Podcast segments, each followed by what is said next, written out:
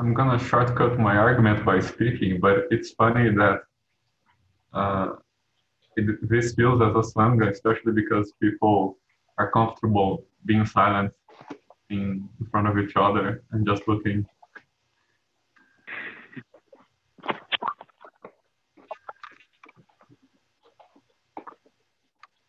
Hey Gilbert, how's it going? Hey Sam, it's going well. It's going quite well. Now, uh, Rodrigo, I just caught caught the end of it. So it sounds like you know you're saying people here are comfortable staring into each other's eyes silently. Yeah. How's it going, everybody? All right. Good, thanks.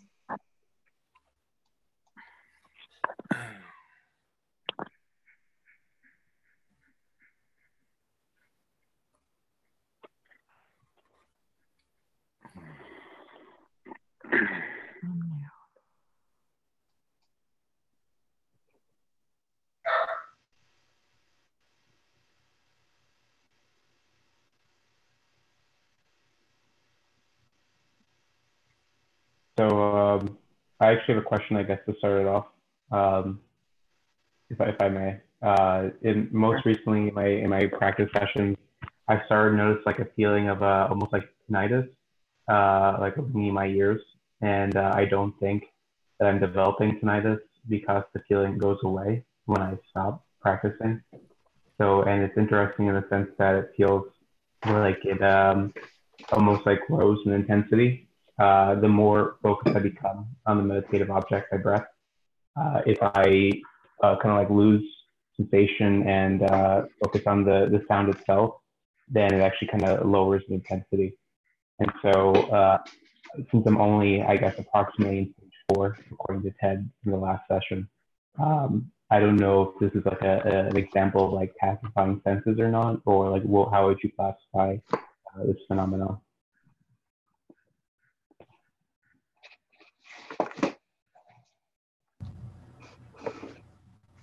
Sam? Um, it, it sounds like it sounds like the inner sound to me because you said you don't hear it when you're not meditating, right? I mean, there's like a very occasional circumstances like in my daily life where I have like you know a sound of like ringing in my ears spontaneously, but like nothing like as consistent as because it is it is a, it is a growing sound of tinnitus, which eventually which kind of like grows in intensity if if I if I focus better, which is interesting to me. Yeah. It's it's and it's like it's like a definite tone. It doesn't vary in sound. Yeah. Mm. Is it like pleasant or unpleasant? Neutral. I I could ignore it. It's it doesn't it doesn't really like like drown out everything around me. Like I, I'm still able to hear like background sounds over it, but it's just like it is present at the same time as like other background sounds. I, I would imagine, mean, my understanding is that it, it should be something which drowns out outside sound, right, to help me like focus better if, I'm, if I understand like you know when I read correctly. But it doesn't really seem to be the case. It's just a sound which is present consistently. And it's happened like maybe two or three times. Yeah. Yeah, it, it's interesting. Um, Michael was talking about um, some similar pacification stuff last week, and it normally doesn't happen until later. But um, I don't think it's unheard of for uh, the pacification stuff to start in stage four. It's just not very common. Sure. So, I mean, yeah, no, um, go ahead, sir. Eventually, that sound um, will like drown out other stuff. So um,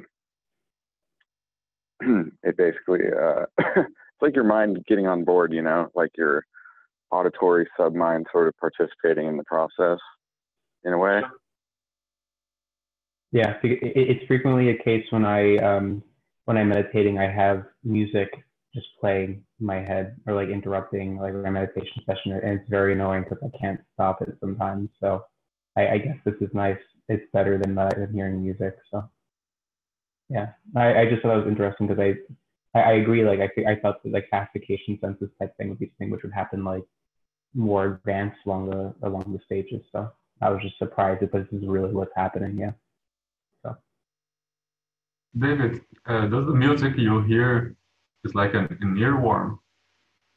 that keeps playing in your Yeah. head. Yeah, Yeah. I, I'm a, I'm a huge music fan, and sometimes it'll just be like a specific like song loop or like a piece of the song which like keeps playing over and over and over again in my head, or like an instrumental piece, and I just like can't stop it sometimes. Yeah, But yeah, I- I I have. Yeah. Sorry, go on.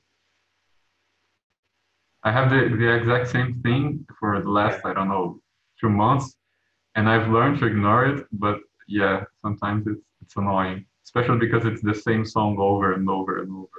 Yeah, yeah, exactly. I I think that one thing I learned from reading um I forget what chapter it was. Maybe it's like for stage five in Mind Illuminated is that one of the things he recommends um, is kind of like expanding your focus of awareness to uh, encompass your entire body if you can, because like when you like just have the physical sensations of your body, uh, just trying to like keep that sensation in your head, kind of like I guess like crowds out other feelings. And I think he he makes that he he says that in reference to like like dullness, I think, but I feel like if you're just trying to just crowd out your awareness as much as possible, that might help as well for music. But to be honest, actually, um, I haven't really had it happen that recently. It, I have had definitely happened in the past, though. So, yeah. Yeah. Yeah, so I, I can jump in a little bit because I've had that quite a lot, especially like it really annoyed me when I was in like stage six. It was, I was like, ah, subtle distraction. But um, what I don't know, it never really worked for me to like try to crowd it out, but it might work for you. What what really worked for me was sort of like try to sense like uh, if there are any subtle emotions there, and uh, there there's one other trick that someone mentioned to me, uh, which I try for other things, but not for this. But it's like if you're hearing that song, try to see um, who is um, listen, like who is listening to that song and where that I is, like where you are listening to that, and um, sometimes that sort of just dissolves. Like you, you, you might be able to have a physical sensation that corresponds to the I and once that I sort of dissolves, the the song might also just sort of go away. Like I don't know. So for me, it never worked like forcefully to like get rid of it. And uh, but I don't know. Maybe maybe other people will have more success with that. Yeah, I've I've kind of given up of getting rid of it because I've tried I've tried paying, paying attention to it. I've tried ignoring it. I tried paying, uh, I don't know thinking of, about a different song, and it never worked. So I just learned to ignore it. It it, it, it, is not a problem for me because uh, I'm not uh, stage six yet, but it just plays in the background, so it's not really.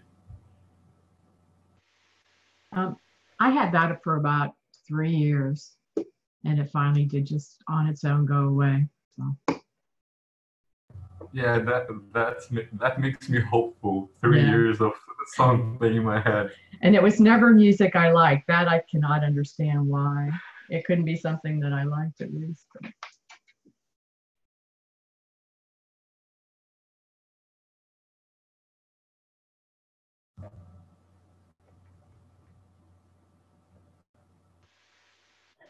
Uh, one other thing I've also noticed recently in my meditation sessions is that um, when I sit down for about an hour period, uh, some some first part of that meditation session is like almost totally lost to like dullness.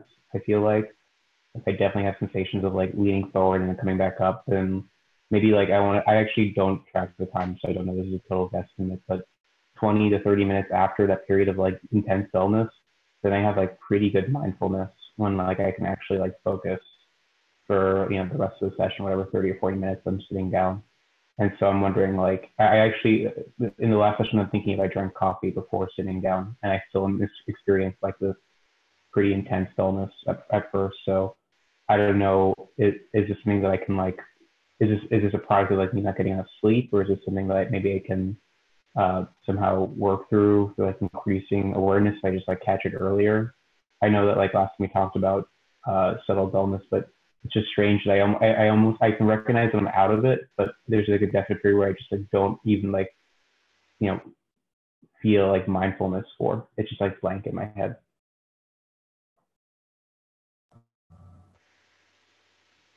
Uh, personally, I, I don't know. I think Sam said something about this uh, last week about uh, dullness being indication of something else. But for me, well, first the, the coffee thing, uh, I tried that, that, and Ted himself said that uh, Culadasa doesn't encourage using coffee to to fight dullness because you, you don't learn to, to deal with it.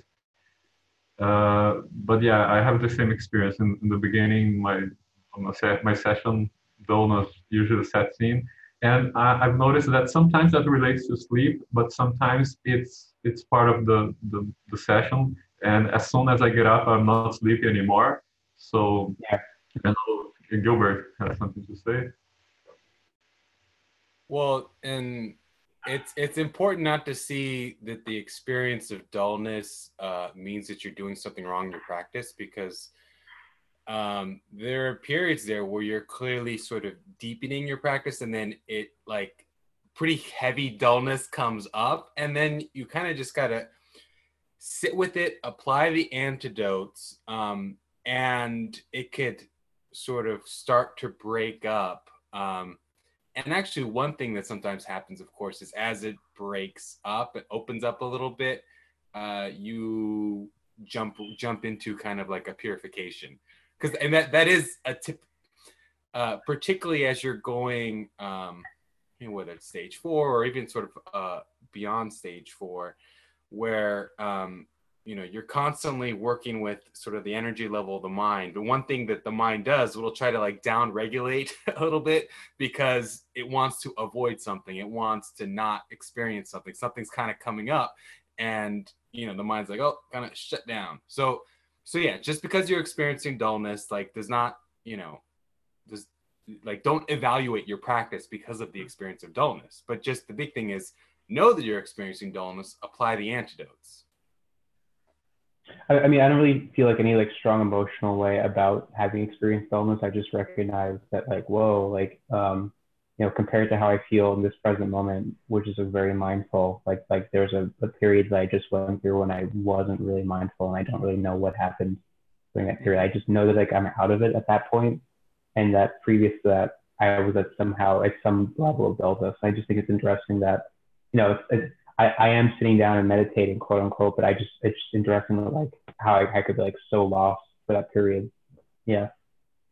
Yeah and and you can see how you know so it sounds like right there that's like uh you know progressive uh gross dullness right? Where you you can kind of you start it's coming on and then all of a sudden you're like wait a minute like i'm really losing mindfulness and now i'm like kind of mind wandering and i was like okay hold bring and then maybe in the zen lurch it's like okay okay yeah like, it up a little bit I think it's interesting that you make it sound almost like a defense mechanism or something where my mind doesn't want to like do the work, so instead it just goes to sleep uh, with the purification thing. I haven't considered that. Yeah, I mean it's um so what it's it's it like what what we're trying to do is to be more awake, to be more present and more but there are reasons why like that the mind is not naturally this awake present. And in part it's because it's got all this defilements and stuff and it just want it's and it's and it's kind of stupid right? Like it just wants more pleasure in what it in pleasure in these like you know extreme ways but then it doesn't it doesn't realize that sometimes it doesn't really want that right? That there's uh sometimes the the pleasure is like too much and so it kind of uh it down regulates there's a lot of uh what the mind does it's like either distraction or dullness is like how the mind kind of copes with you know just all of the the craving all of the aversion and the delusion. So yeah but you know in, in the practice in tmi you're just kind of you're working through the steps and as you're working through the steps you are building up foundational skills which does start even from the very beginning kind of start kind of transforming and changing the way the mind works. Um, and one of those things is like okay let me let me learn how to operate at a higher level of just alertness and and presentness. Yeah sometimes i feel like uh, the practice especially especially in stage four you you are really learning to to walk a, a fine line and you have distractions on one side and dullness on the other. And if you step outside the line on, on one side, you get distracted, and then you try to go back to the other side, and then you get dullness, and you start learning to walk straighter. And and yeah, I, I've learned to to I don't know to accept that part of practice, but it is what it is. Yeah. Yeah. So because and and that balance kind of changes over time and it gets kind of more subtler subtler. But when you're first starting to practice like you know too much energy level of the mind and like it's it's racing it's agitated and it's just all over the place uh, too little and it's just dullness right? And then as you're going you're like okay wait we need um, energy level of the mind but it's got to be a relaxed energy right? And so you're constantly you know navigating you know not and, and a lot of actually that navigating is like you notice when you're going um, too far to one direction, right? If you're going too far to the dullness, you're like, okay, wait, we got to bring up the energy level of the mind. If you're getting like agitated or um, racing, it's like, okay, wait, wait you got to you got to calm things down a little bit. Yeah, that that calm energy is the the key.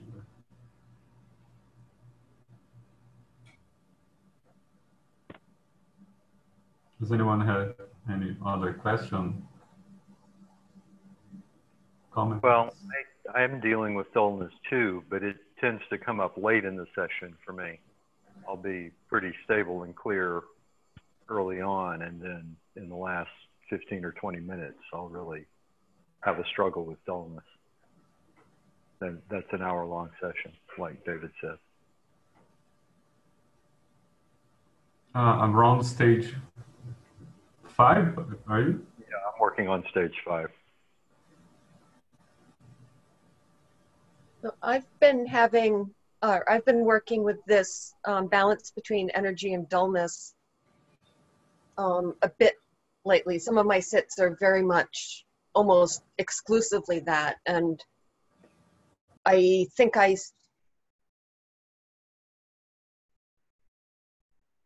maybe a little bit more on the too much energy side, but where I try to kind of relax into it, but then can sometimes overshoot and get the dullness. And um, and I've noticed that it can be a little bit of a game because I feel like I can kind of put myself in a place where the energy kind of settles or I can do things that ramp up the energy, but that it's, I kind of started noticing that it was just going to be a um, constant fidgety game if I tried to keep um, consciously, intentionally, you know, trying to aim for that right spot. And um, then it was like, oh, um, there's craving in there. And um, and lack of equanimity. And that by just working on the equanimity the rest seemed to naturally balance out a lot better. It doesn't mean that it's still possible to go one direction or the other but it doesn't become a game anyway, or something like that. I don't know if that's one thing to consider that there's something outside of the dullness energetic balance that might be helpful. Well, I I think it it's it just gets subtler, right? Like um when you start off it doesn't feel like a game at all. like because you're like you, you're you might be dealing with dullness, so much dullness all the time, right? And yeah. so then you're like, okay, and then it's kind of that that balance starts to come, you know, where you're going from the extremes. Uh, you know, maybe stage more like stage five, I would think, stage five, six. Like yeah. you're, you know, you're kind of. But then as you get further and further, um, another thing actually, then you you, you kind of just more notice, and then the power is in the noticing. Mm-hmm. Um, yeah. you you know you if the more that you just notice what's going on, and if you notice, oh yeah, I'm getting race, you know, I'm kind of getting racy and energetic, and and it, you relax with it, and then things just start to drop, right? Mhm. And the same thing if there's same thing actually with a dullness. If you're like getting a dullness, you're like, oh okay, you, you notice the dullness, and then there's there's ways that you can kind of let go of that. I mean, it's kind of the same thing, but it's it's just that um, because things get subtler, it could Mhm. sound almost like completely different. And maybe it is, but I don't know. Maybe it's not. Like I think it is just. It just. Uh, um, Yeah. I mean, there's a, there's a way that you don't really have control of your mind. you know, and- actually yeah that's and um, with equanimity the attempts to control it go away and you just left with the intentions yeah.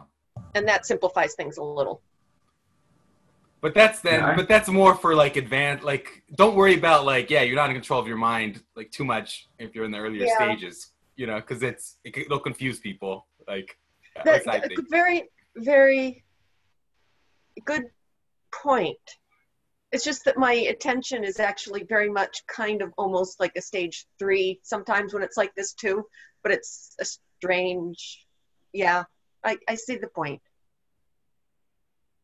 Yeah, the overshooting thing, Carrie. Uh, sometimes I, I, I don't know if you guys have played that game of you have a, a rocket ship and you have uh, thrusters to side, the sides and up and down, and you have to stabilize the ship. And sometimes if you activate the thruster too too much to one side, then the ship goes away. And in the beginning, it, feels as if you have to, to put too much effort to bring it to, to the middle. And as you progress, it gets subtler, subtler, subtler, as Gilbert said, and you have to just make micro adjustments. And sometimes you can see the ship wandering to one side, and then you make it just know Yeah. uh, sometimes just noting the, that it is wandering, it's enough to, to bring it to, to the right side. yeah But uh, in some cases I think uh, because he's experiencing dullness at the end of the session, maybe it's more of, of a efforting thing. Because uh, for me, at least, it's very hard to to keep my diligence and not be efforting. And I, I notice that I can get tired. I don't know if, if that's your case, Tom, but uh, sometimes when I get dullness at the end of the session, I know, okay, I've, I'm being probably efforting too much, or maybe I'm just, I don't know, I'm just practicing at a level that is slightly higher than I'm capable right now. So hmm I don't know if, if that's your case or not.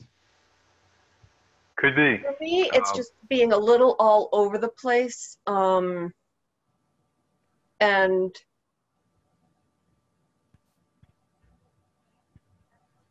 yeah and it there, there's something related to efforting but it's also craving you know where i think craving results in efforting but it's so subtle because i can't even really feel the efforting it's like the rocket boosters are there and turned on and there's nothing i can do about it um Yeah. but yeah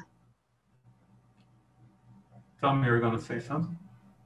Um, I I thought that fatigue toward the end of the session might be what I was dealing with, and I mentioned that last week. And Ted said it could be, but it could also be that you know you're coming to the end of your session and your mind is just saying, ah, we're almost done. I'm just going to relax and go to sleep.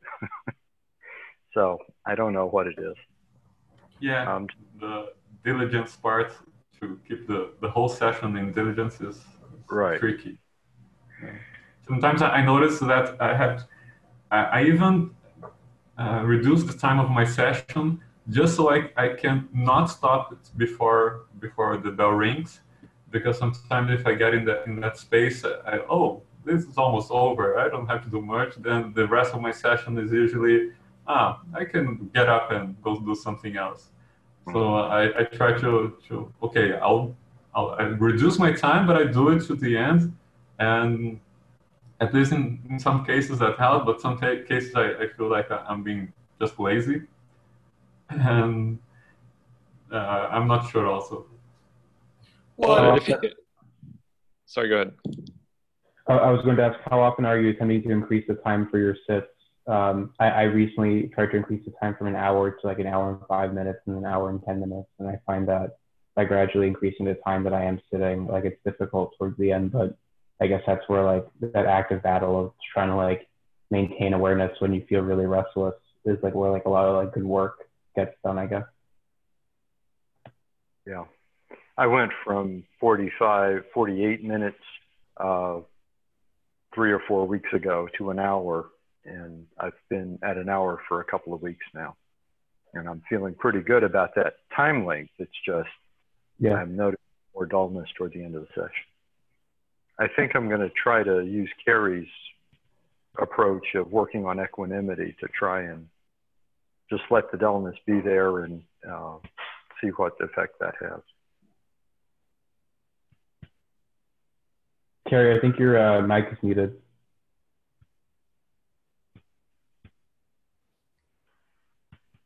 Uh, Gilbert, you were going to say something? Oh, Carrie, your mic is muted. Your your your mic is muted. Oh, sorry. Um, yeah, I was just saying, when I do hit the dullness, I do kind of have to um,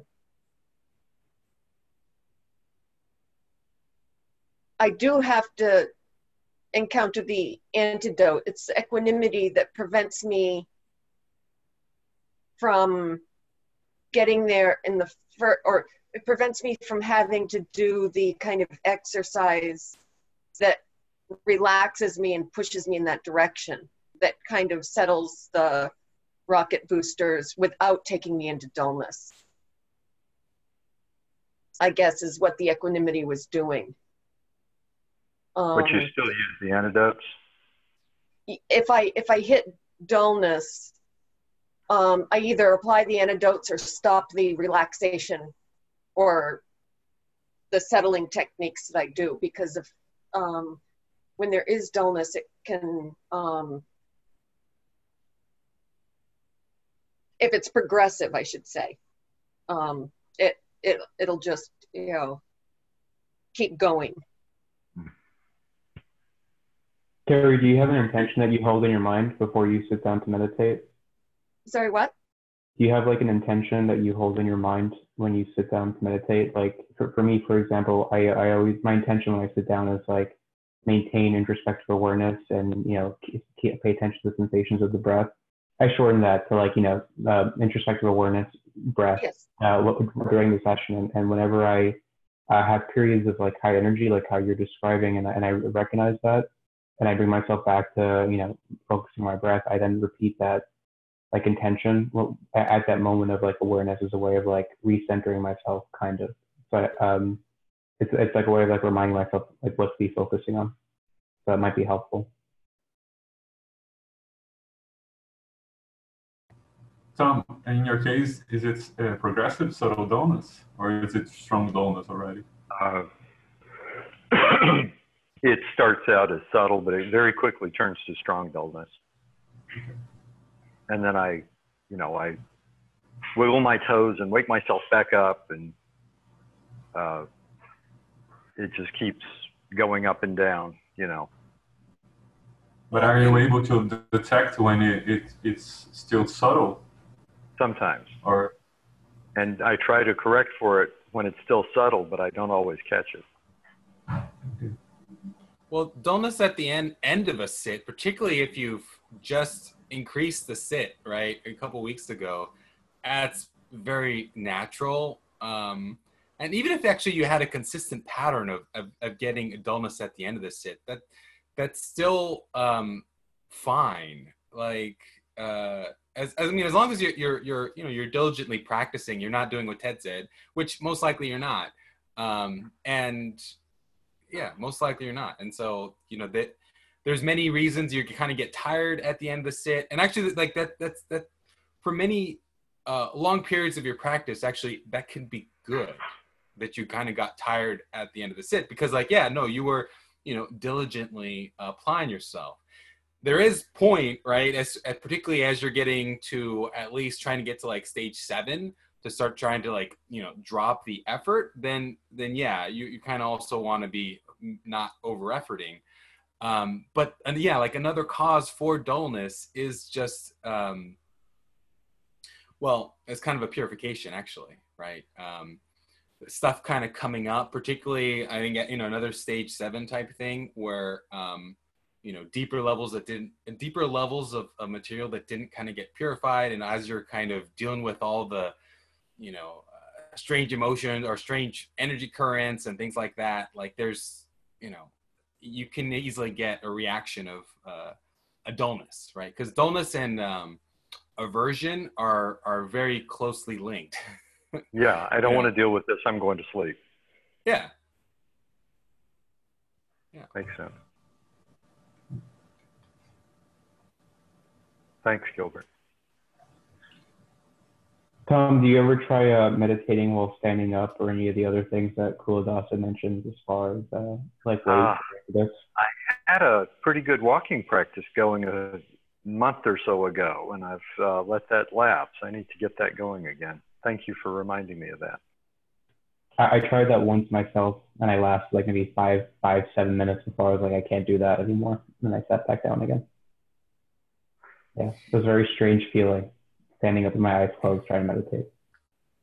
Well, I, I usually do walking. I haven't tried standing very much. I, I watched the Zhan Zhuang uh, video on YouTube, you know, the standing meditation, the Chinese thing. I, I tried that one time and didn't really feel like it was very productive for me. So I haven't done it again.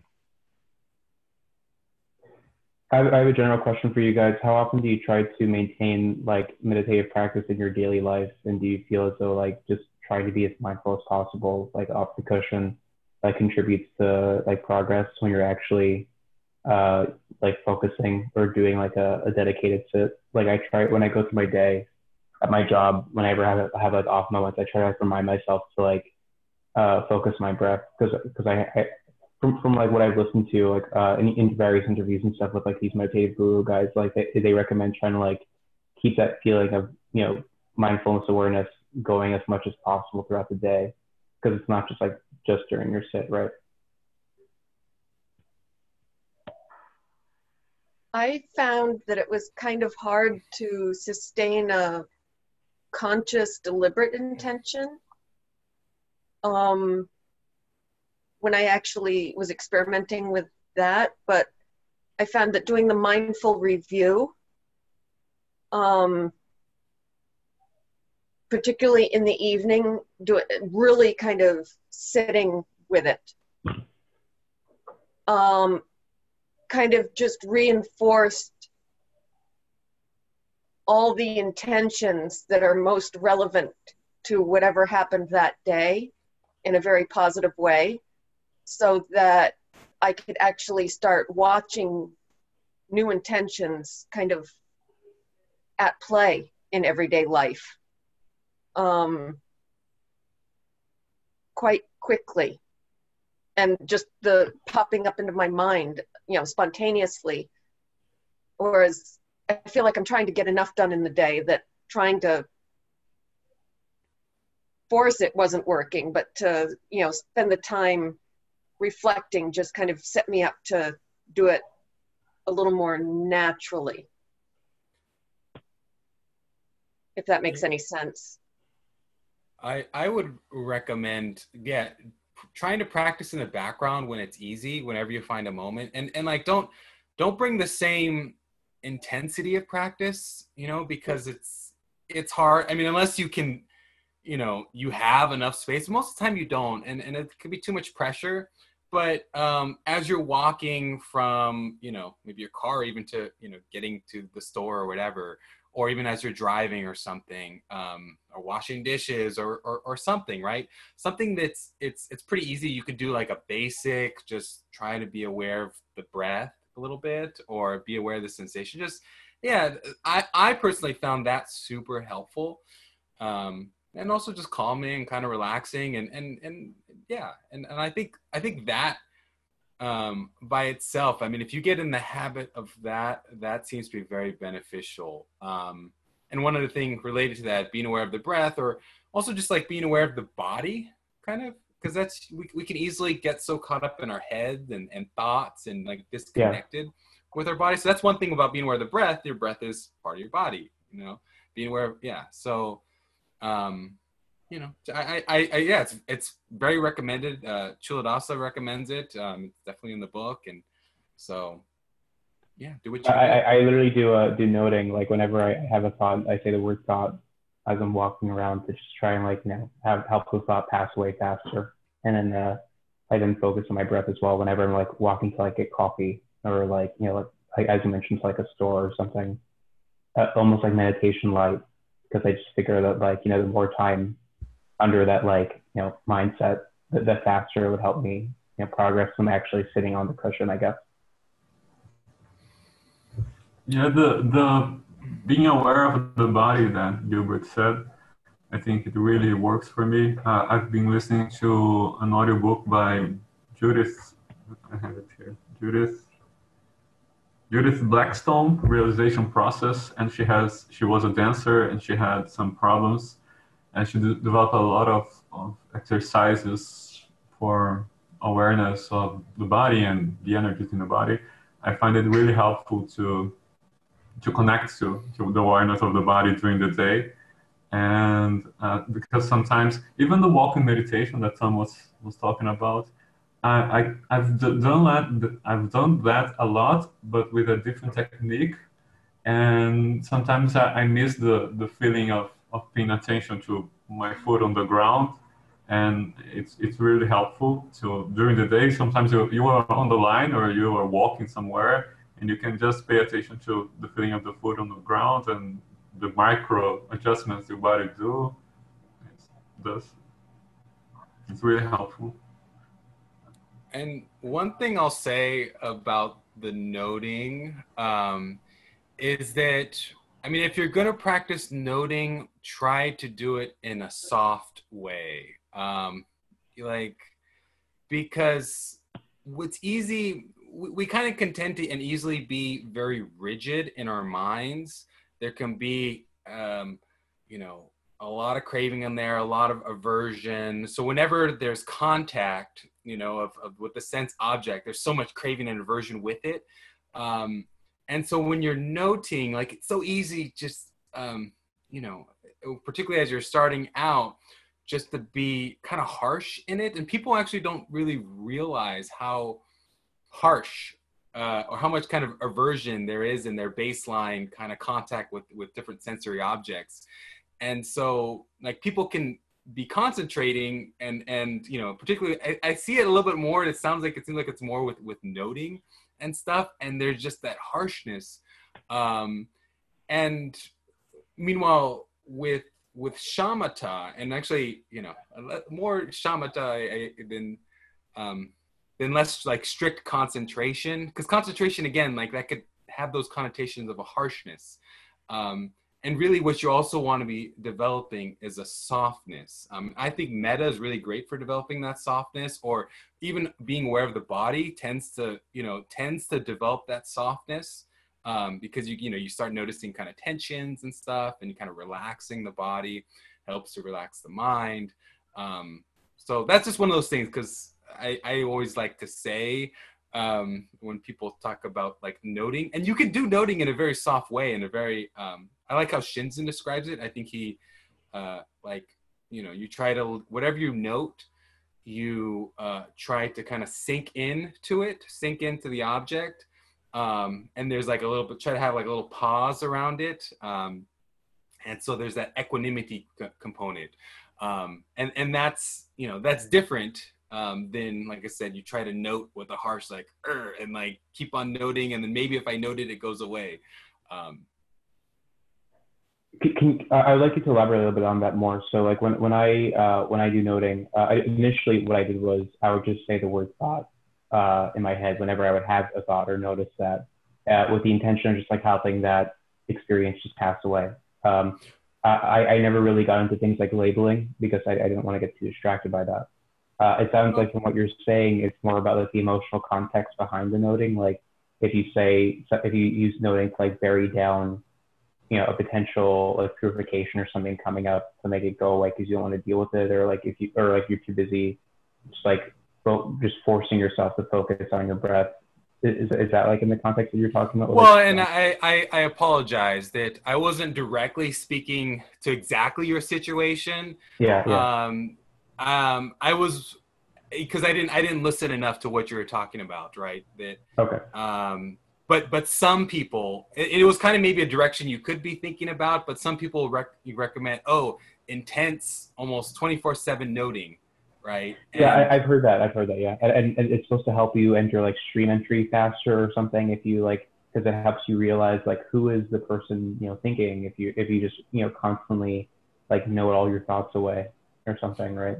yeah, and it, it well that's that's what they say but of course it also comes with it like whole bunch of you know chaotic stuff because you're you're you're you're trying to use this one tool and you like almost um if you power up this one one tool and you keep on and it becomes like almost can become like a sledgehammer or something like that Sure. um and yeah I, I heard it very emotionally destabilizing apparently if you just yeah you know, ex- exactly day. exactly yeah And I think there is a component to noting that sometimes may lead to that harshness that you can know notice something with a certain type of aversion as if you, you didn't want it to be there. So at the same time you notice it, you and you label it or whatever, and you kind of push it away. And I think that that, that movement of noting and pushing it away can create that that kind of tension because especially if, if things start going faster, that tension uh, starts to build up and it can lead to that, that harshness that Gilbert is talking about. yeah but it, Kevin- it's go sorry. Sorry. No, I, I, I just Kevin made, made a movement. He seemed to have something to say. Yeah, I just wanted to jump in. Something that I actually s- s- worked on a little bit this week and a bit last week was like the whole off the cushion. I've tried to maintain general awareness and, and all of that constantly, and that can be a challenge. But what I started doing that kind of was kind of cool this week was connecting aversion triggers during the day with the Lester Levinson exercise and practice that Ted mentioned last week.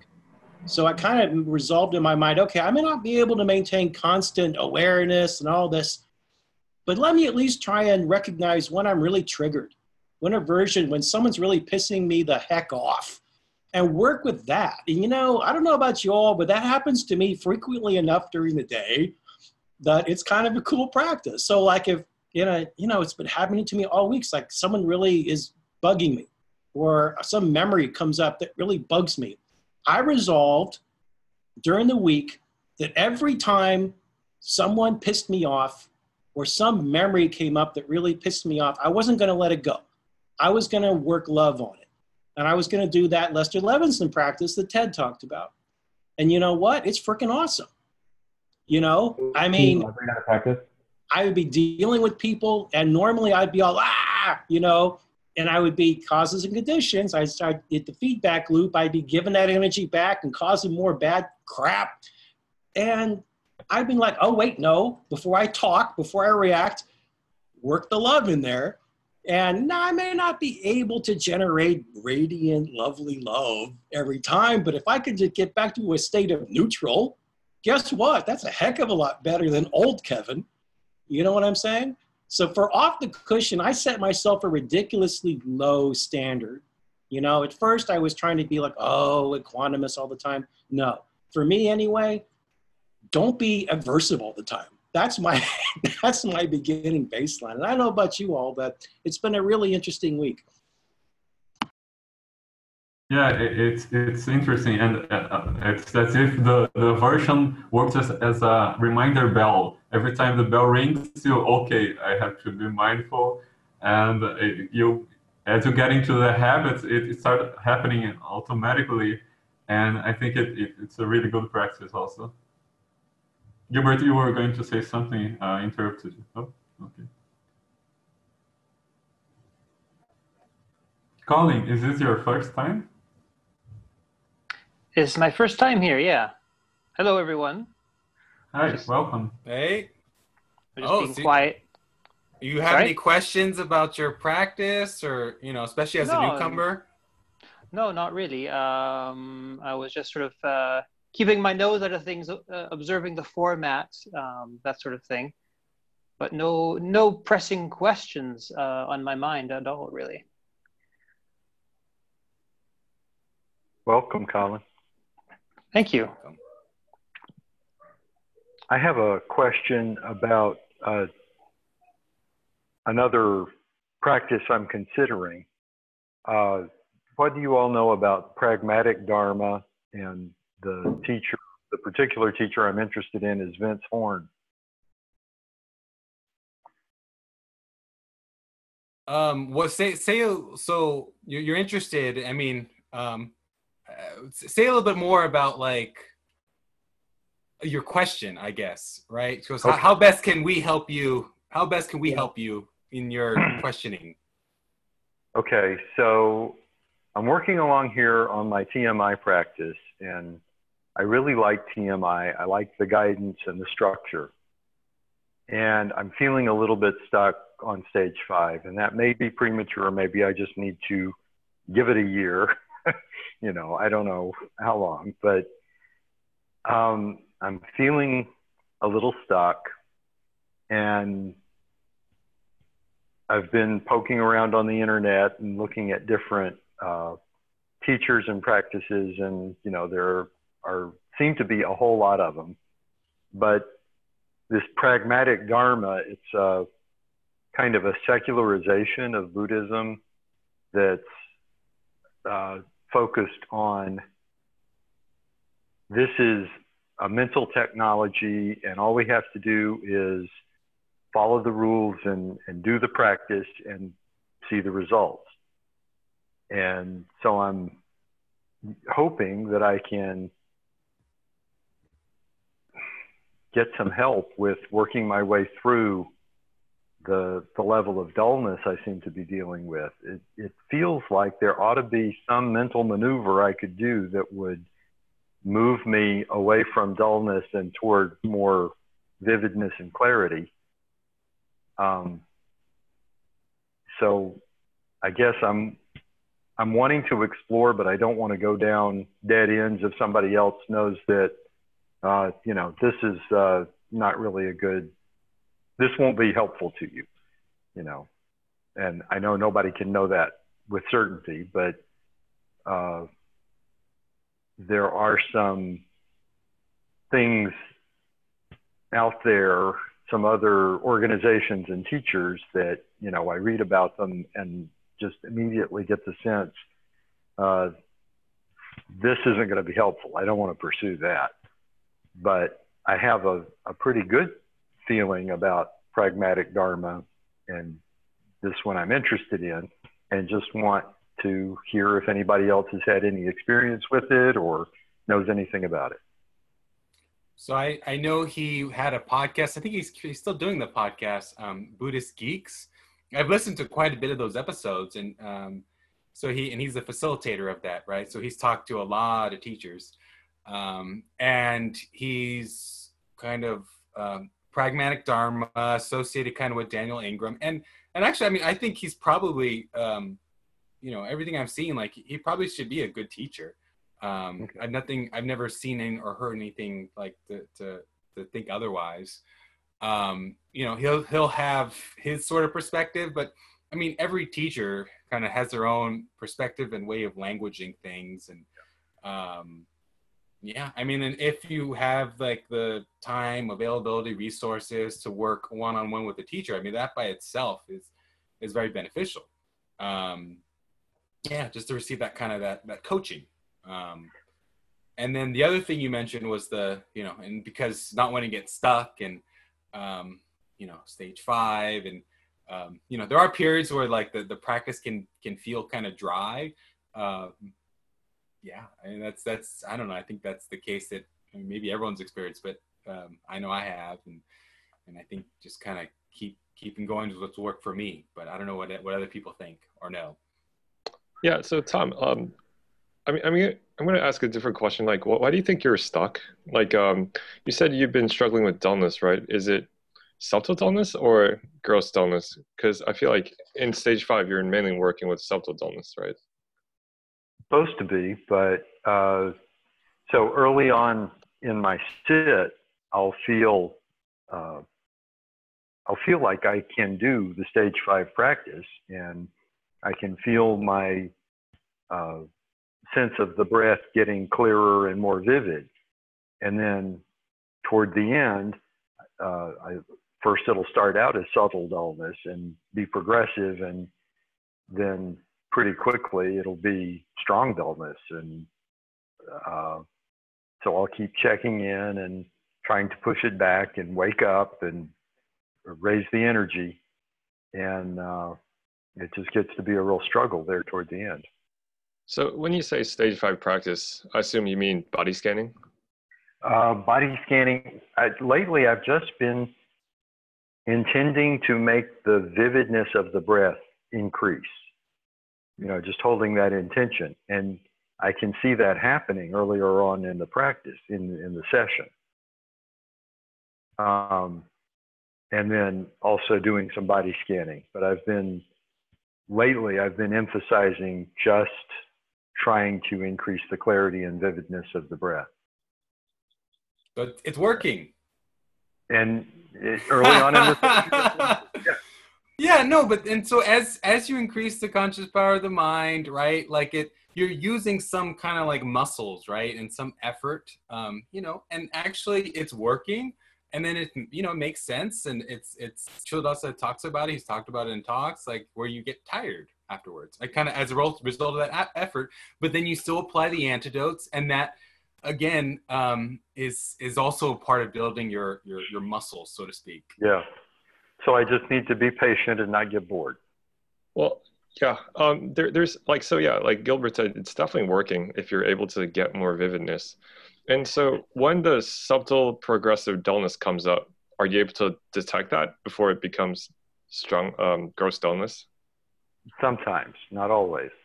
Okay. So what you can try is like um, like one possibility is just like the antidote is not strong enough. Like I, I know it sounds frustrating, but like you just gotta sometimes apply them all. Like I, I have like uh, chronic fatigue so like I've I've had moments where I stood up and meditated, I clenched my muscles at the same time and opened my eyes. And sometimes it would not like sometimes strong dullness would still hit me. But like this you, you sometimes you just gotta apply like like if you're going to strong dullness, either you need more sleep or maybe your mind is getting tired or um, or you might need to try a stronger antidote. I had some life issues this past week that I think are contributing. And once life calms back down, I think they'll that'll be better. I just had the thought to sit for 40 minutes and then stand up and walk for 20 minutes. Would that be a reasonable way to approach it? Yeah, I think I just, so. Uh, I've I've tried. I've had my my I don't know six months long of dullness training and it was awful. And one of the things that may, might be happening to you that also happened to me is that once I reached stage five, it was such a relief because oh, finally I'm I'm out of that mess of distraction and dullness. And after a while, I because of different reasons, I went back to dullness and to distraction, and it was frustrating and when you say you, you feel stuck, sometimes it might be some frustration because you weren't getting uh, by the end of the session as you were getting in the beginning. And I think there is there are two things that you you might uh, want to do. One is that, as Gilbert said, you were exercising those muscles, and as you you increase your your mindfulness power, you, you can get longer and longer in the session without the dullness. But on the other hand, you can maybe try to make it to make it more efficient. Uh, I, I don't know if you if you read Ted's post on intention release, uh, intention release observe, yeah. and sometimes the the use of intention can be too hard, and you as if you were spending your energy too fast and with the intention release observe you you use a little bit and then you observe and you use a little bit more and that might be enough to make it you go through the whole session so maybe try something like that. Try not to overuse your intention to, to keep at, at the, the breath all the time, uh, 100%, but maybe just relax a little bit and intention, release, observe, then, then again. And the I, I, I can't say uh, much about the, the Vincent Parr teaching because I've not experienced. I've, I've listened to his podcast also, but one of, one of the things that I've, uh, I've I think I've saw him speaking about is about Ken Wilber, and I particularly like Ken Wilber. So there's also that. I don't know if it makes any difference, but yeah. Thank you. Sure. Well, and in terms of anti-dullness postures, in some ways, I think standing meditation is, uh, I think, can be can well, yeah, frequently or can can be very very strongly kind of anti-dullness. It, it, it, can also be very very unpleasant. Um, you know, but that's kind of also part of it too. Uh, so yeah, but that's just something to kind of to throw out there. I mean, it does get more pleasant because you learn to drop the resistance to it. Mm. Um, and it, yeah, it, it, does definitely require a certain level of alertness. Um, you might have to open your eyes. Um, you know, yeah. I've been opening my eyes. Yeah, so you don't you don't well that helps. Well, that if you're standing too, right? Wouldn't want you to you know fall down. Oh right. right? yeah. This or happened to me once. I uh, I was sitting through some dullness, and I decided to stand up I didn't realize my left leg had kind of fallen asleep. So I was standing up with my eyes closed. And about, at, I don't know, 45 degrees, I realized I was falling over. so yeah, be careful with that. eyes open for, uh, for standing up is probably a good plan. Thank you, Colin. With, with the standing up, like, I mean, I'll notice, particularly if there's dullness, um, you know, I, I can start feeling kind of sick or start heat or start sweating and stuff. It's like, wait a minute, why? You know, if I think about it, this shouldn't be happening. But those are also, of course, uh, you know, things that the body can do kind of uh, as like purification-y type stuff, particularly more stage seven. But but yeah, as you're rising up from some levels of dullness, you can have like your body, you know, doing different things. Um, but those do um, sort of mellow out and smooth out. Um, but yeah, I mean that is in in um, Tai Chi. Tai Chi, they talk about how the standing pose, particularly, um, you know, c- can be one of the, most uh, powerful ways to to raise the energy level of like you know the the, the body mind system. I want to look at this article you sent, Gilbert.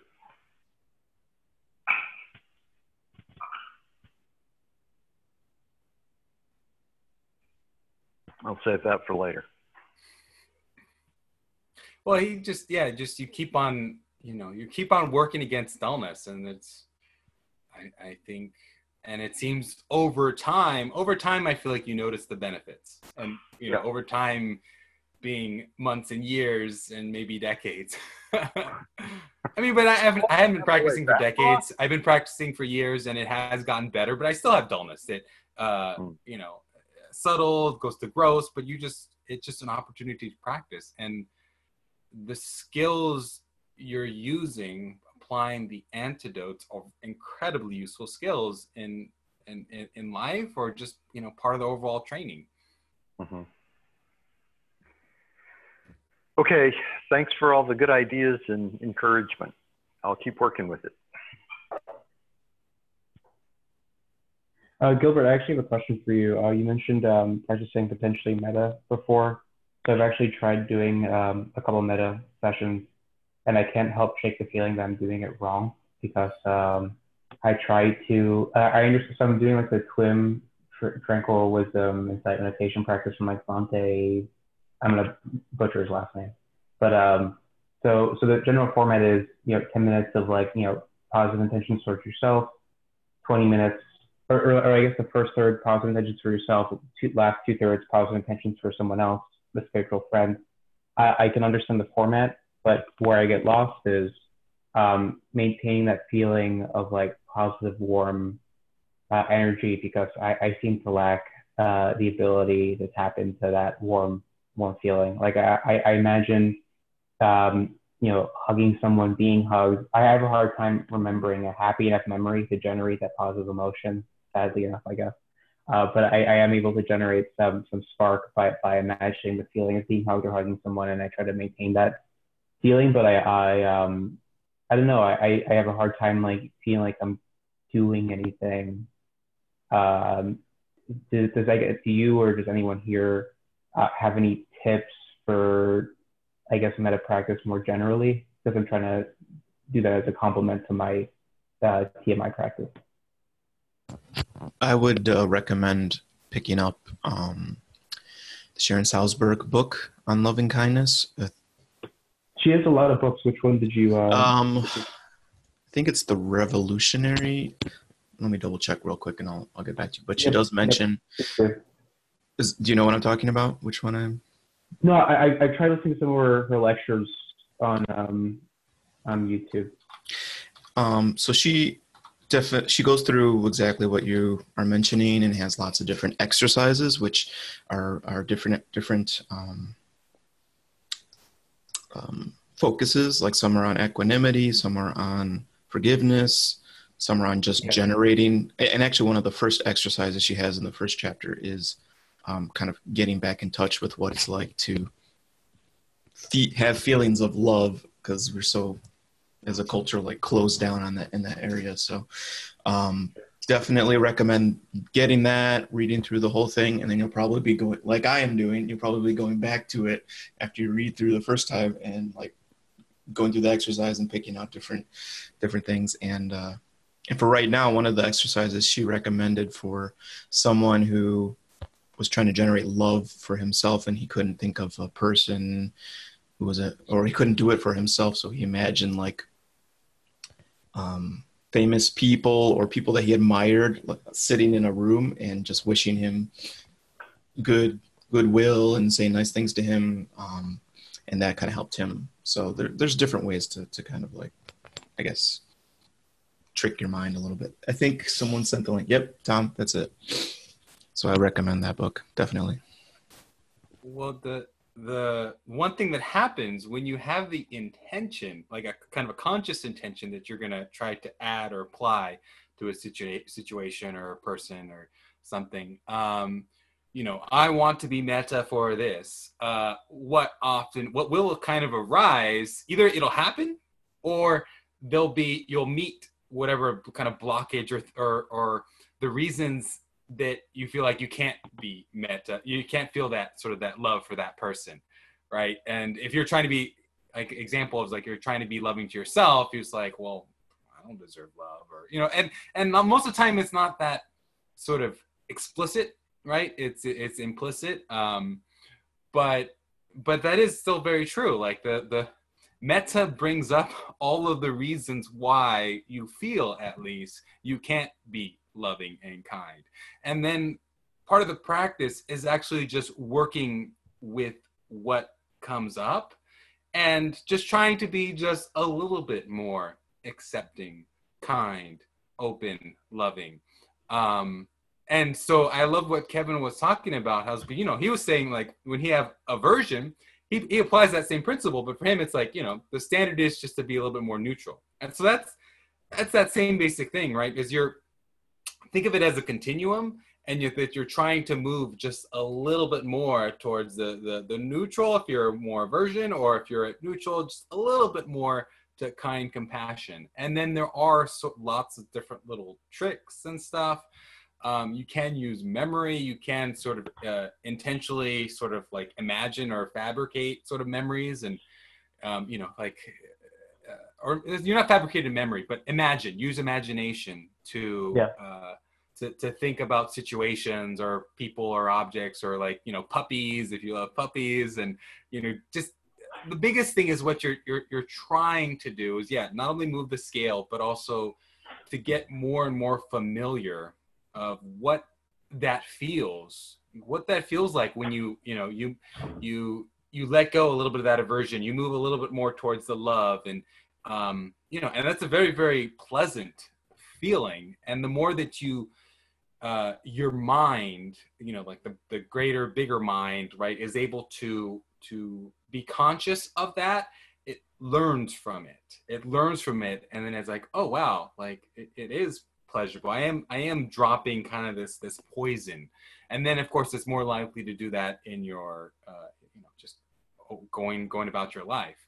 Um, so yeah, it's it's incredibly beneficial uh, practice to do it and and to make it as a practice.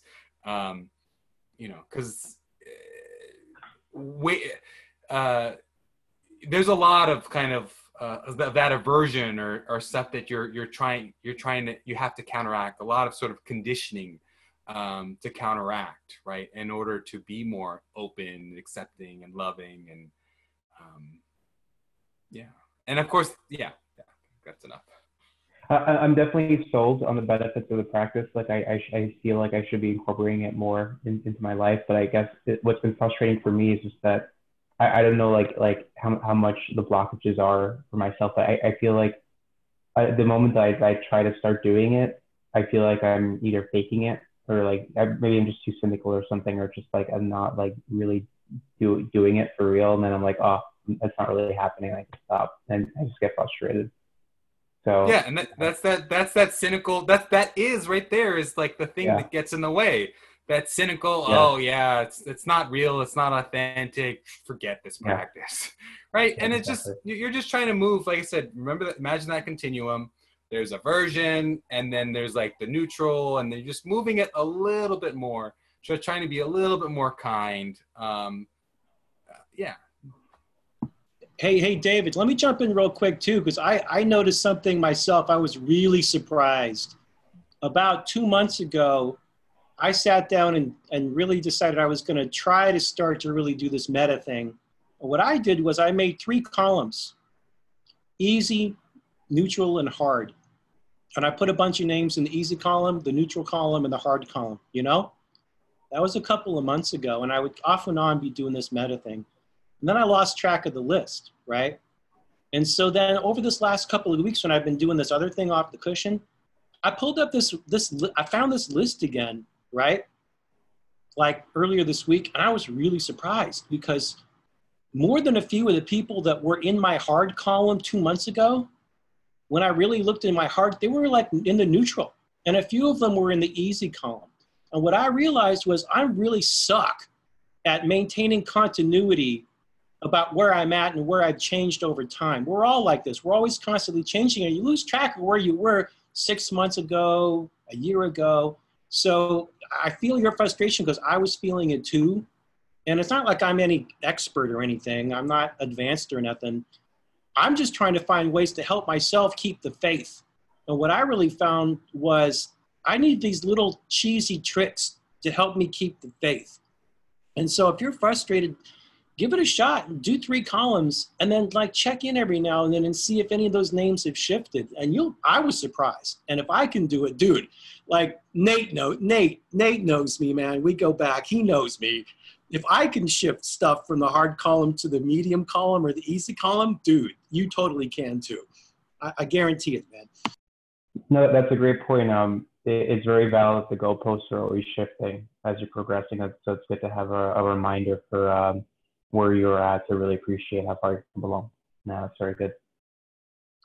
Yeah. Hey, David. Um, sorry, go, go ahead. Okay, I'll, I'll, go first. Thanks. Um, one more thing is if you follow the TWIM method, um, what they suggest for people that can't do um, their metta like easily, they suggest doing forgiveness meditation, and that's what um, they guide a lot of people through. They have like a they have a free book on it, and they, they also teach that method. And for, for me, it really worked. It, um, I didn't realize how hard I was on myself. And that was one of my blockages.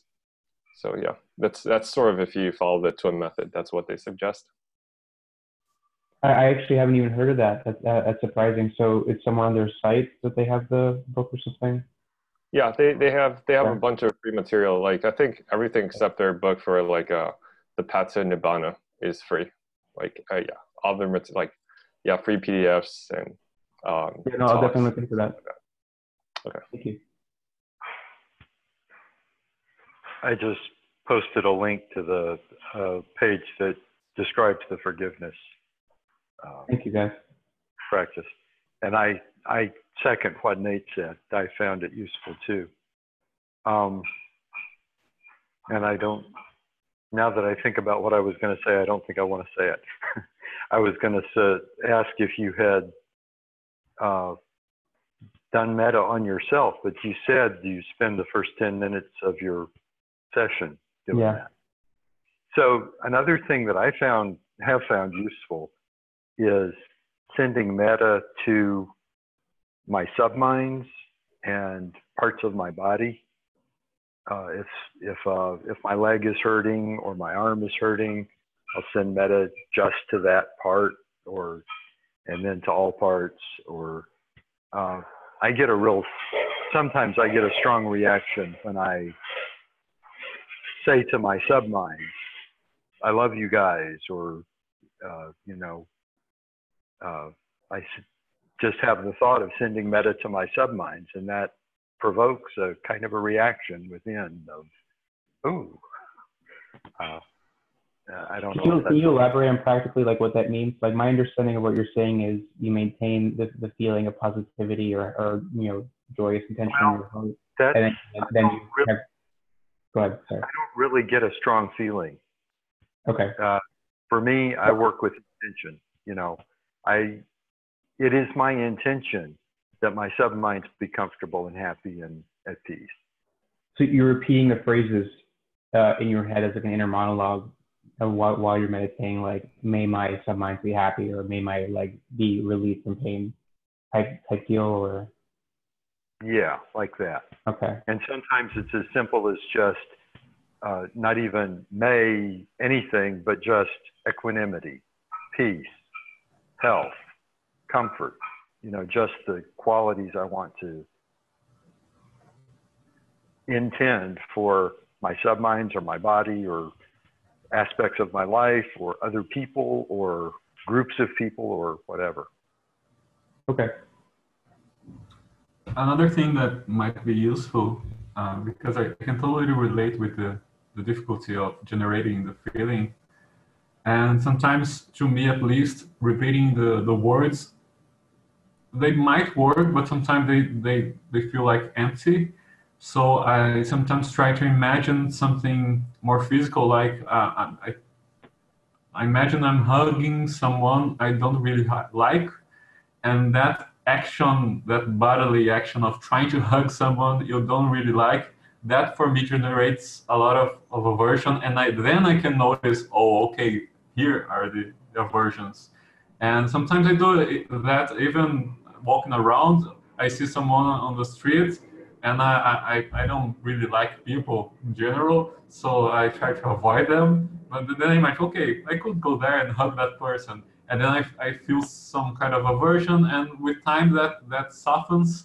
And I think, as Gilbert was saying, it's a continuum. And as you soften the, the hardest things, you get to walk towards the, the, the more, I don't know, the more blissful feelings that I particularly don't, don't get yet. But yeah, I think it, it you can you don't don't necessarily need to to be focusing on oh i have to generate this feeling otherwise it, it is fake uh, you can just work at whatever you can work right now and that sometimes just mean that means uh, dealing with the aversion and the i don't know the fact that you dislike someone and you can move them from the hard to the neutral column When Is that the clear? Go ahead, sir. when the feeling of fakeness comes up, could you say, Yeah, I know this feels fake, but I'm doing my best, and I'm going to give myself credit for that? It's a good idea. I, I should try that. Um, I uh, was dealing with uh, about two decades of uh, clinical depression before I started seriously with meditation. And um, I think you, you may also want to avoid uh, having the expectation of huge sort of firework explosions of emotions because um, I've made huge progress in sort of emotional expression and um, that kind of area. But it's still very contextual. Like I've had weird sits where like I find deep and overwhelming love for my next door neighbor and stuff, but that's sort of weird one-off things. Um, and sometimes a lot of the time for, for me, even though I've made tons and tons and tons of progress on that, metta is just this very fine little tingly vibration. So, you know, it's, it, you shouldn't necessarily go looking for like this overwhelming feeling of true love you know that that stuff kind of comes out in the in my experience at least it comes out in the in the interaction with actual people you know or situations is still where that emotion is going to jump out. Not necessarily like you say the words and all of a sudden you're like oh i feel love and i'm amazing and all that stuff. You know that's kind of gets into the distraction territory you know it's not very uh very meditative i guess. So you know it's uh, if it's not that big it's not that huge a deal you know. The the important stuff is um, at least the way i've found is um, you know how do your interactions shift you know you, you set the intention then you see someone and maybe there's a tiny little movement with how you treat yourself at some point or um, or how you act with someone else but you know maybe don't uh, don't go looking for huge stuff. The, the, one technical thing I might suggest that works that worked for me is really slowing down if you're using the words, because like with counting, you're counting and um, you start after a while it just becomes automatic. You're not even thinking, but your brain is still counting, right? So just really go like one word at a time, whatever your phrase is, and really slow down, and even add pauses between each word and really see, and even see what physical sensations um, pop up and then we can work with those physical sensations, just tiny little little things that happen. That worked for me. Yeah, it just occurred to me actually that, that wanting to feel those feelings of loving positivity can almost be like a form of craving in and of itself, I guess, because you just you want those feelings so badly. Yeah. And you're like, yeah. oh, I'm not experiencing this right now, so this this is not good. Yeah. yeah, and that that kind of craving almost like with everything, it kind of prevents you from having them, and you sort of when you don't want them, that's when they pop up, right? the annoying thing. They're only there when you don't want them. and then yeah. you savor them and then they go away. Yeah. So, yeah, takes yeah, time. But like I said, sorry, sorry. Yeah, like I said, I, I, was dealing with clinical depression for, for decades and it, it gets better. So give yourself patience. Thank you. The wording um, also makes a difference for me. And I've noticed that most of the metta meditation are very long. And sometimes when I am in the middle of them, I just, I'm not paying attention to the what I was feeling in the beginning. So I personally try to, to shorten it and do something more simple like, oh, may you be free from, from suffering and may you be happy. That's it. So that, for me at least, it's easier to maintain the, the relationship between the words and the feeling. Uh, so that can also help. No, no. Well, and Rodrigo, you probably know this, but I mean, I'll throw it out there. I'll throw this out there because it happened that some person I was talking to another person who was having a problem with Metta, and this actually not applies to people who had problem with Metta, but um, if by chance you speak more than one language and you know the language you're learning meditation is like english um, you know do the Metta in your mother tongue yeah, do it in your first language yeah right? yeah there is actually a study about that that people that uh, think in a, in a second language they usually think more rationally and i think that has something to do with not, not being an effective language in the sense you, you didn't grow up with that language and the emotions. Yeah. So yeah, I can notice that. I, I try to do in my my native language. Yeah, because I, when I do it in English, it, it feels different. Yeah, but if your second language is, is Klingon, it doesn't help all that much either. I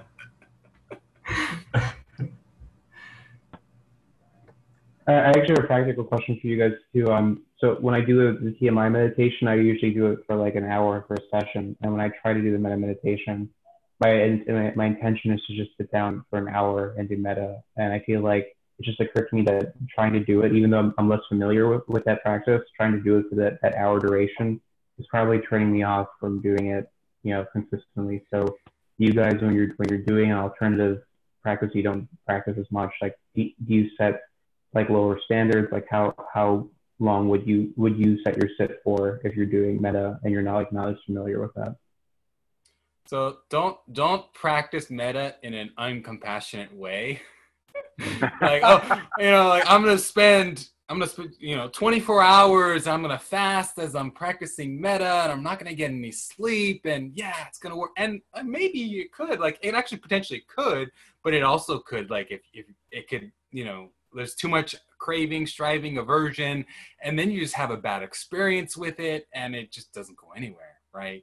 So yeah, I mean, this is something you'll have to judge um, about, you know, how much metta practice like feels, you know, good. You don't want you don't want to do too much, right? Because if you do too much, you'll you'll most you'll very likely again have a bad experience, and then that'll be um, add to aversion to the practice of metta. Yeah. So, David, you were talking about off the cushion practice earlier. And something I've enjoyed is combining metta and off the cushion or, or doing metta in off the cushion context. So go to the grocery store and everyone I see, I wish them to be happy and have a good day and uh, be free of suffering. And I get, sometimes I get strong feelings from that. Yeah, and that ties really nice with uh, what Colin said about improving the, the relationship and the actual day-to-day relationship. I think uh, maybe you, could, I don't know, of course, you can also use Metta during the, the formal session, but maybe you can use Metta as an off-the-cushion method. And also, sometimes, for me at least, Metta can also help with uh, distraction and dullness so sometimes I, I, am meditating and I, I, can see that my, my session is not going anywhere and I switch to metta and that helps also. So maybe do not try to do so much. I don't know. It's it's kind of, of a thing you have to experiment for yourself, but Sure, I can definitely tell from listening to all of you that I feel like I'm putting it into this very clean clinical box uh, and I probably shouldn't like try to make it so cut and dry. I, I guess I, I feel this way because I listen to so many like Bhante's lectures, and he makes it seem as though um, this he, he, he puts in the framework of like a similar practice almost to TMI, where you you can you know sit down and and for hours just doing metta practice is like a thing, and so I just that that's that that was my framework of, of like I guess initial understanding for it. So. Well, and eventually you you can get there, right? But like you don't start out there. Sure. Sure, yeah. Thank you guys for all your suggestions. No, it's been really good.